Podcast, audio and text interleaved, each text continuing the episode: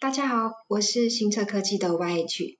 介绍完 Beast 的设定脚本之后，接下来在这个章节我们要讲的是如何选择适当的演算法及功能。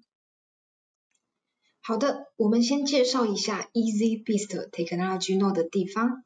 在这边会看到了许多的制程以及相对的应用，选择您想要的功能与对应的应用和制程。新车科技的工具会帮您预设好相对应的测试演算法，您可以从新车科技建议的演算法中去选择，或者您也可以透过 GUI 来选择此次晶片要使用的测试演算法哦。假设说我们选择了这个第三个 ADIO 这边，相对应的制程就是四十纳米跟五十五纳米。下面的演算法帮您建议了 Match C 加，还有 Match C 这边，点选完之后呢，我们按下 Run，在这边。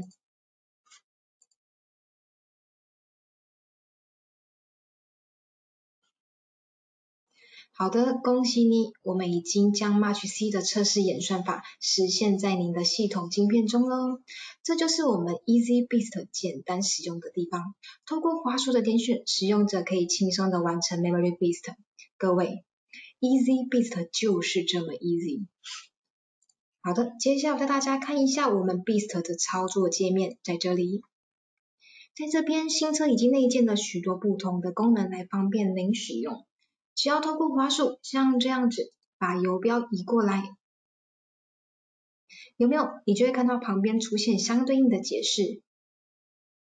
一般啊，你不会看到有工具会自动帮您附上解释，但是新车有。那在这边呢，我们也提供了防呆功能，在左下角这边，让使用者不会有误动作的情况发生。如果说你选择了 No 或者是 While。第一个或者是第二个，你会发现呢，这样子就没有办法点选我们的 Bypass Cloud 功能，会自动的被 Disable 掉。可是如果当你点选第三个 Register 这边，哎，你看这个功能就打开喽，你就可以点选我们 Bypass Cloud 的功能。那除了这个项目之外，其实啊，我们在各个项目也都有防呆的功能哦。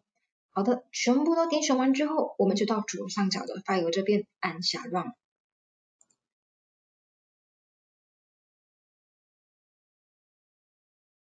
恭喜你，你已经完成 Memory Beast 的音色了。